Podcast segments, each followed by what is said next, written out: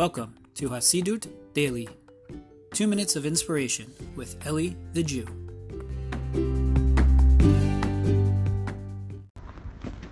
Shalom, shalom, my friends. Hope everyone's doing well. Back here in the Holy Land, thank God. I wanted to share with you a quick thought. We know we just started the Jewish month of Adar, which means the air and the energy of Purim is upon us. And I want to share with you a quick thought about Purim because obviously Purim is a massive celebration. The Jewish people were saved from an Adolf Hitler type character who wanted to Jew- genocide the Jewish people in one day.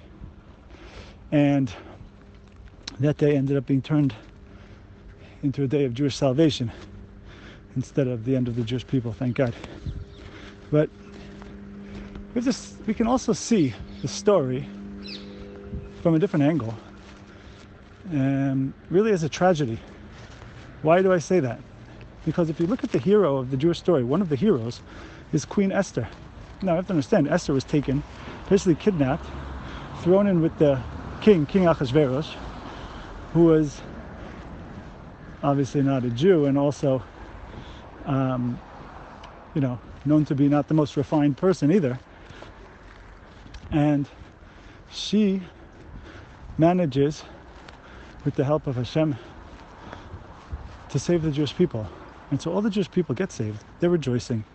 They're free, so to speak, from this decree that was on their head. What about Esther, though? What happens with her?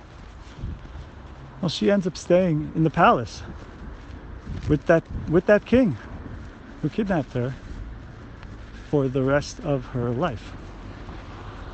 And for her, to a certain extent, we, we might, might we might look at that and think of this as a tragedy, and to a certain extent, on one level, perhaps you could say it is. But it also helps us to take a step back and say, hold on a second, right? She had a particular vision. She looked at things in a particular way, right? And the Jewish people in general, right? Hopefully, we grew up, we want to. Probably, what did she want? Probably when she was a little kid, she wanted a, a family. She wanted a Jewish family. She wanted her kids sitting around learning Torah and singing Zmirot, singing Shabbat songs, right? What she ended up with wasn't exactly that, but. And so it's human nature to be resistant to this kind of story and to see, to see it, to see, right, her plight, for her to see her plight as a tragedy.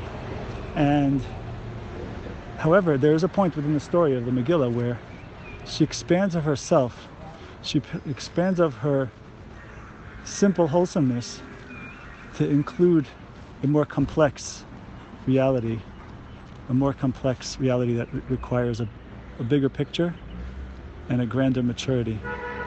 And so, what do you think? Do you think that towards the end of her life, she was, you know, upset, mad, or perhaps, perhaps, she expanded of herself to, to feel a certain level of sat- satisfaction, a certain level of happiness with the mission that Hashem gave her, the special, unique mission that God gave her that wasn't exactly the picture that she grew up with, right? But in the end, it was an extreme circumstance that she was able to be a messenger for, to ultimately be a vehicle by which the Jewish people were saved.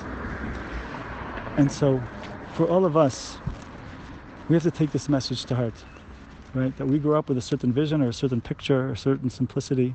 And it's good. It's good to have this, it's good to have a certain level of a, of a, of a picture of a direction we want to be going in. But to not be so attached to it that when things go off kilter from that picture, we just can't contain the reality that we find ourselves in. No, no. What we must do in those situations is expand of ourselves and to be able to say, okay, this is the new reality in the situation. What does Hashem want me to do from this particular place, right? I once heard someone say that we have to go from lama to lema. Lama means why. A person asks the question, why me? It's coming from a place of despair. We have to transition from that to lema, for what? What was I placed here for? What I am now I now find myself in this reality, in this situation. for what was I put here? What does Hashem want me to be to do from this space? Right?